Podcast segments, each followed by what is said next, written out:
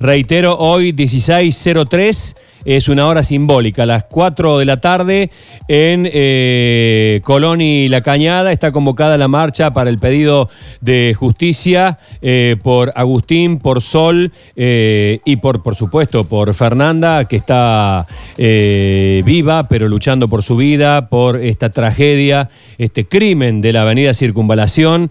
esta marcha está convocada, repito, para hoy a las 4 de la tarde en Colón y Cañada. Estamos en línea con Daniel Guardia, que es el papá de Fernanda, la única sobreviviente de este hecho. Daniel, gracias por atendernos, buen día. Buen día, Sergio. Bueno, sabemos que es muy difícil para, para vos, que, que, que este, por momentos este, flaqueás, que por momentos la situación te, abruma. Eh, no podemos ponernos, porque yo sería un hipócrita si dijera eh, estamos, nos ponemos en el lugar de, ustedes porque no podemos. Tratamos de comprenderlos y por supuesto llevarles toda la, todo el apoyo dentro de lo que esté en nuestras posibilidades. Eh, ¿Cómo está tu hija, empezando por ahí? Fer está, está mejorando día a día. Bien, bien. Sigue internada en el hospital de urgencias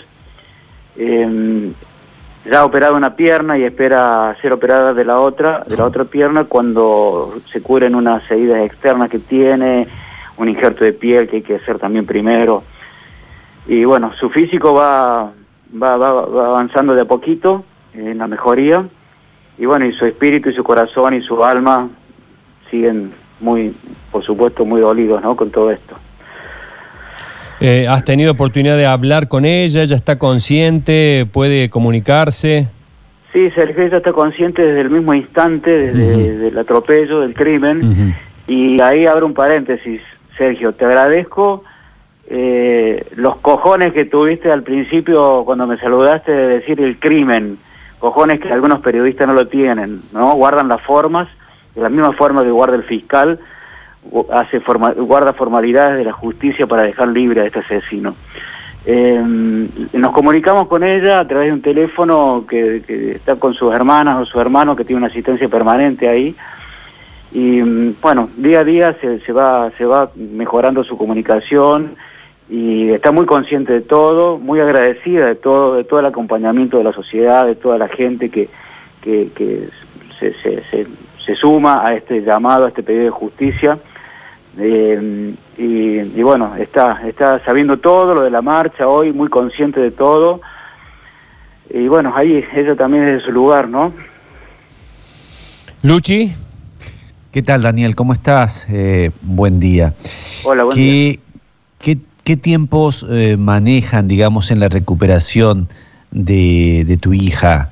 ella y también qué expectativas tienen ustedes de la recuperación. Eh, mira, la recuperación está siendo lenta, tiene sus dos piernas quebradas, eh, como decía recién, ya se operó una, falta otra. Eh, va a ir dependiendo la, la, próxima operación en base a, la evolución de, las, del curado de sus heridas que tiene, heridas exteriores en la pierna.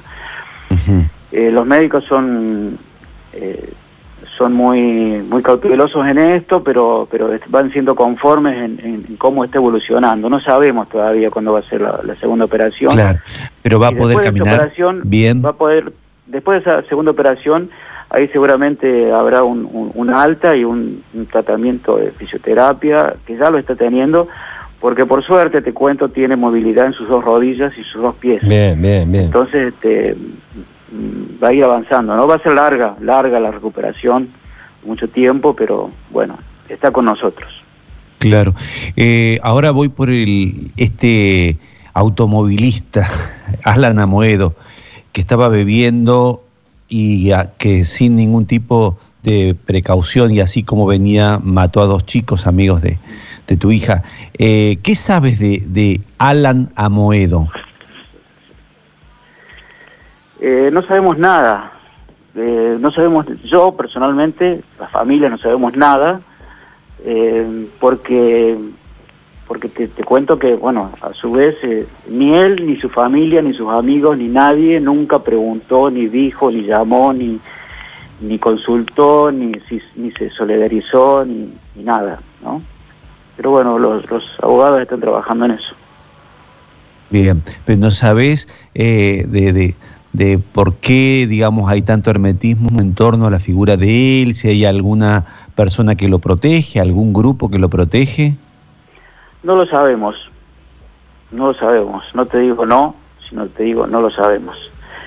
Eh, quiero, quiero, quiero entender y, quiero ser este así esperanzado en esto, ¿no? Ah. De que de que bueno que la justicia va a aparecer, va a aparecer, ¿no? O sea, eh, de que tiene tiene que ser. Lo primero que estamos pidiendo, por eso es la marcha de hoy, es el cambio de carátula para que se considere un crimen, ¿no? Como lo que fue y no un accidente de tránsito.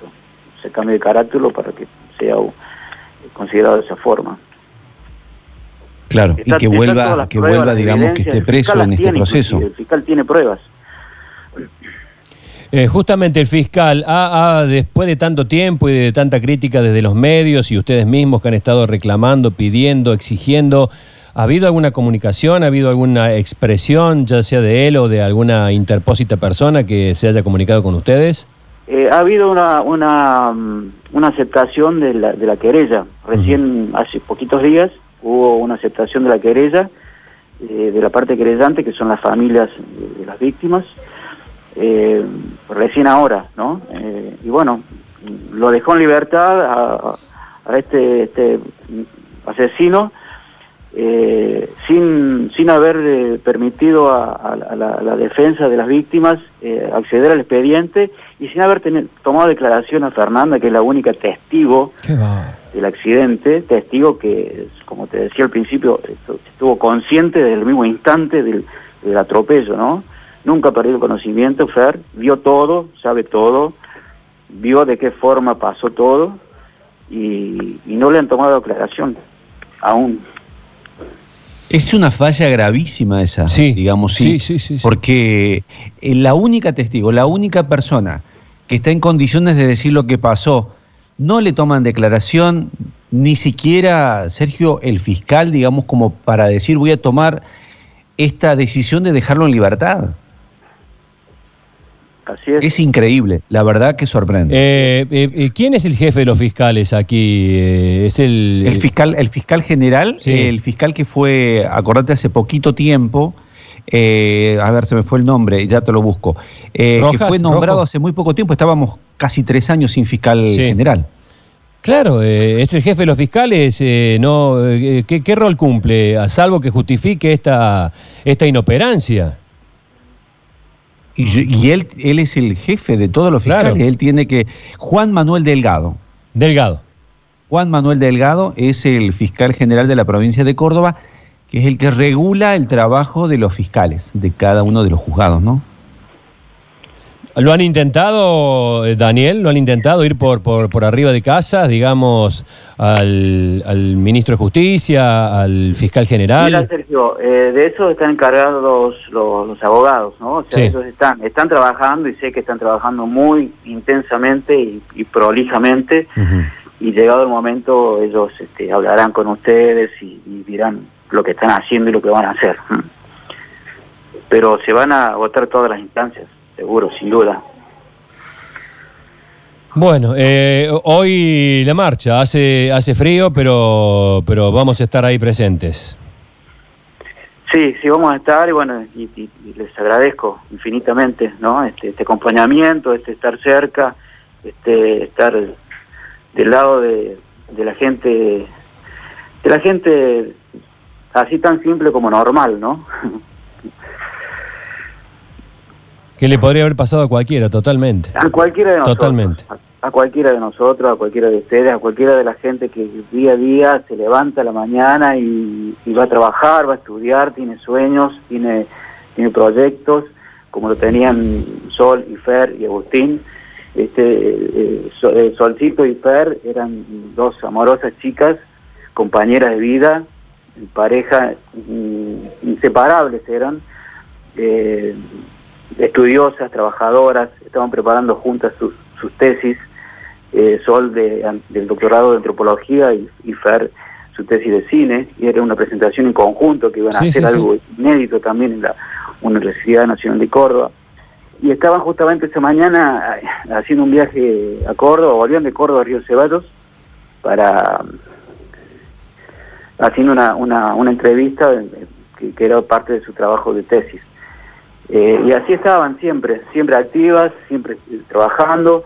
Agustín, compañero de trabajo de, de en, videos, en filmaciones, compañero de estudio en cine. Eh, gente gente normal, ¿no? Que, que, está siempre activa y haciendo el bien y compartiendo su felicidad con, con sus seres queridos, con sus familias, con sus amigos. Eh, y bueno, y, y estas inconsciencias eh, arruinan todo, ¿no? Terminó con la vida de ellas, eh, con la vida de Agustín, cambió la vida de, de muchas familias, claro. cambió definitivamente. Y, y, bueno, esto queremos también que sea un, un, lo que estamos, por lo que estamos luchando, que sea un precedente para que esto no vuelva a pasar más, ¿no? Y la gente que se sube borracha a un auto que sepa que lo que va a hacer y si, si pasan cosas así, este, eh, que se tiene que pasar más de 20 años en la cárcel, ¿no? Eso tiene que pasar. Eh, Luchi, no sé si te quedó algo más. Yo, yo, por mi parte agradecerle a Daniel. No sé, Luchi. Sí, sí, no. Agradecerle a Daniel y darle mucha fuerza eh, y decirle que lo vamos a estar acompañando esta tarde. Bueno, muchas gracias, muchas gracias a ustedes. Y bueno, permiso también, ¿no? Te, te pido que, bueno, la gente que escucha y que y que sabe algo, que, te, que vio algo en la circunvalación en ese momento del accidente, que por favor se comunique, que es muy importante. Es muy importante testimonios de gente que haya visto algo de la forma en que, en que se conducía este, este personaje en la ruta, ¿no? Y lo que pasó. Totalmente. Si hay alguien que vio, que de alguna forma nos haga saber este, y que testifiquen que va a ser de, gran, de gran ayuda. Así que bueno, muchas gracias. ¿eh? Muchas gracias por esto y, y, a toda la gente que hoy va a acompañar este pedido de justicia por Sol, Agustín y Fer. Un fuerte abrazo, Daniel. Igualmente, gracias. ¿eh? Hasta luego.